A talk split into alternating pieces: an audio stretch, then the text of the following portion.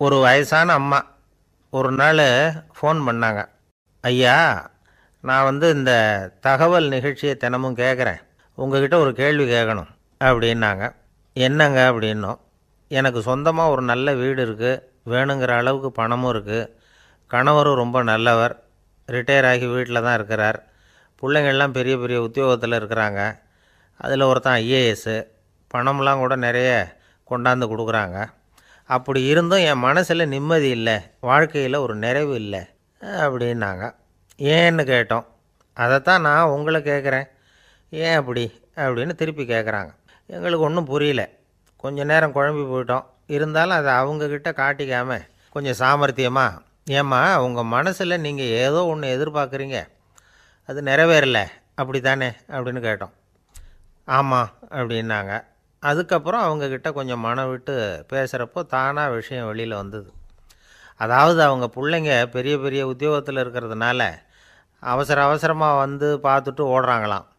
ஆசையாக அம்மான்னு கூப்பிட்டுக்கிட்டு கிட்ட உட்காந்து கொஞ்ச நேரமாவது என்கிட்ட பேசினா தானே என் மனசு கொஞ்சம் நிம்மதியாக இருக்கும். அது அவங்களுக்கு தெரிய மாட்டேங்குதே அப்படிங்கிறாங்க. இதுதான் அவங்களுடைய ஏக்கம். இந்த ஏக்கம் அந்த தாயின் மனசில் இருந்துக்கிட்டு இருக்குது. இப்படி மகனுடைய அன்புக்காக மட்டுமே ஏங்குற தாய்மார்கள் பல பேர் இருக்கிறாங்க இந்த உலகத்தில். இதை நினைக்கிறப்போ ஒரு வெளிநாட்டு நாடோடி கதை வந்து ஞாபகத்தில் வருது. அதாவது கடவுள் வந்து படைப்பு தொழிலில் ரொம்ப மும்முரமாக ஈடுபட்டுக்கிட்டு இருந்தாராம். மீன்களை படைச்சாராம் பறவைகளை படைச்சாராம் விலங்குகளை படைச்சாராம். அவருக்கு திருப்தி ஏற்படலை. அதுக்கப்புறம் மனிதர்களை படைச்சிருக்கிறார். அப்பவும் அவருக்கு மன நிறைவு ஏற்படலையாம்.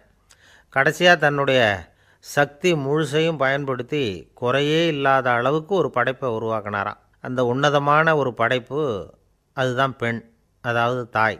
இப்படி உருவாக்கி எல்லாரையும் இந்த உலகத்தில் விட்டுவிட்டாராம் அதுக்கப்புறம் கொஞ்ச காலம் கழித்து தன்னுடைய தேவியை அழைச்சிக்கிட்டு இந்த பூலோகத்துக்கு வந்திருக்கிறார். தன்னுடைய குறையில்லாத படைப்பாகிய பெண்ணை பார்த்தாராம். ஏம்மா உனக்கு இன்னும் ஏதாவது குறை இருந்தால் சொல்லு. அதையும் நிவர்த்தி பண்ணி விடுறேன் அப்படின்னாராம். அந்த அம்மா பார்த்துருக்காங்க. சுவாமி எனக்கு நீங்கள் கொடுத்துருக்கிறது ரெண்டு கை. என்னுடைய பிள்ளைகளுக்கு சேவை செய்கிறதுக்கு இந்த ரெண்டு கை பத்தலை. அதனால் இன்னும் ஒரு ரெண்டு கை கொடுத்தா தேவலை அப்படின்னாங்களாம். கடவுள் பார்த்தார். அதனால் என்ன? அப்படியே செஞ்சு விடலாம். இதோ அதுக்கான வரம் கொடுத்துட்டேன் அப்படின்னார். அந்த அம்மாவுக்கு இப்போ நாலு கை ஆயிட்டுது. நாலு கையாலேயும் குழந்தைகளுக்கு சேவை செய்ய ஆரம்பிச்சிட்டாங்க. கடவுள் திருப்தியாக திரும்பி போனார். அதுக்கப்புறம் கொஞ்ச காலம் கழித்து மறுபடியும் திரும்பி வந்தார் தேவியோட.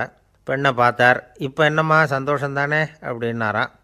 அதுக்கு அந்த அம்மா சந்தோஷந்தான் இருந்தாலும் இப்போ எனக்கு இருக்கிற ரெண்டு காலும் போதில்லை இன்னும் ஒரு ரெண்டு கால் இருந்தால் தேவையில்லை. நிறைய ஓடி ஆடி பிள்ளைகளுக்காக வேலை செய்ய வேண்டியிருக்குது அப்படின்னாங்களாம் சரின்னு சொல்லி நாலு கால் இருக்கிறது மாதிரி செஞ்சுட்டு போயிட்டார் கடவுள். மறுபடியும் கொஞ்ச நாள் கழித்து தேவி சொன்னாங்க கடவுள்கிட்ட நீங்கள் என்ன தான் முயற்சி பண்ணினாலும் முழுமையான ஒரு படைப்பை உங்களால் உருவாக்க முடியாது. அப்படி தான் நான் நினைக்கிறேன். அப்படின்னாங்களாம். அப்படியா சொல்கிறேன் வா அந்த பொண்ணை பார்த்துட்டு வருவோம். அப்படின்னு புறப்பட்டு இங்கே வந்தாங்களாம். இங்கே வந்து பார்த்தா நாலு கால் நாலு கையோடு அந்த பொண்ணு ஒரு செவுத்தில் சாஞ்சி உட்காந்து அழுதுகிட்டு இருக்குது. இப்போ தேவி அந்த பொண்ணை சுட்டி காட்டி கடவுள்கிட்ட கேட்டாங்களாம். ஏங்க நீங்கள் அந்த பொண்ணுக்கு கையை கொடுத்தீங்க காலை கொடுத்தீங்க சரி. அந்த கண்ணீரையும் எதுக்காக கொடுத்தீங்க? அப்படின்னு கேட்டாங்களாம். அதுக்கு கடவுள் சொன்னாராம் கையை கொடுத்தது நான் தான் காலை கொடுத்தது நான் தான் ஆனால் அந்த கண்ணீரை கொடுத்தது நான் இல்லை அதை கொடுத்தது அந்த அம்மாவோட பிள்ளைங்க அப்படின்னாராம். இன்றைக்கும் அப்படி தான் பல பிள்ளைங்க அவங்க அம்மாவுக்கு கண்ணீரை தான் கொடுத்துக்கிட்டு இருக்கிறாங்க. அம்மாவை மதிக்கிற பிள்ளைங்க தான் இன்றைக்கி நல்லபடியாக இருக்கிறாங்கங்கிறது அவங்களுக்கு தெரியறதில்ல. இந்த காலத்து பிள்ளையாண்டான் ஒருத்தன். அவங்க அம்மாக்கிட்டேயும் நல்ல பிள்ளையா நடந்துக்குவான் மனைவிக்கிட்டேயும் நல்ல கணவனாக நடந்துக்குவான். ரொம்ப சாமர்த்தியம். ஒரு நாள் அவங்ககிட்ட கேட்டாங்க ஏன்பா உங்கள் அம்மாவும் உன் மனைவியும் சண்டை போட்டுக்கிட்டா? நீ எந்த பக்கம்? அப்படின்னாங்களாம். வீட்டுக்கு வெளிப்பக்கம் அப்படின்னானான்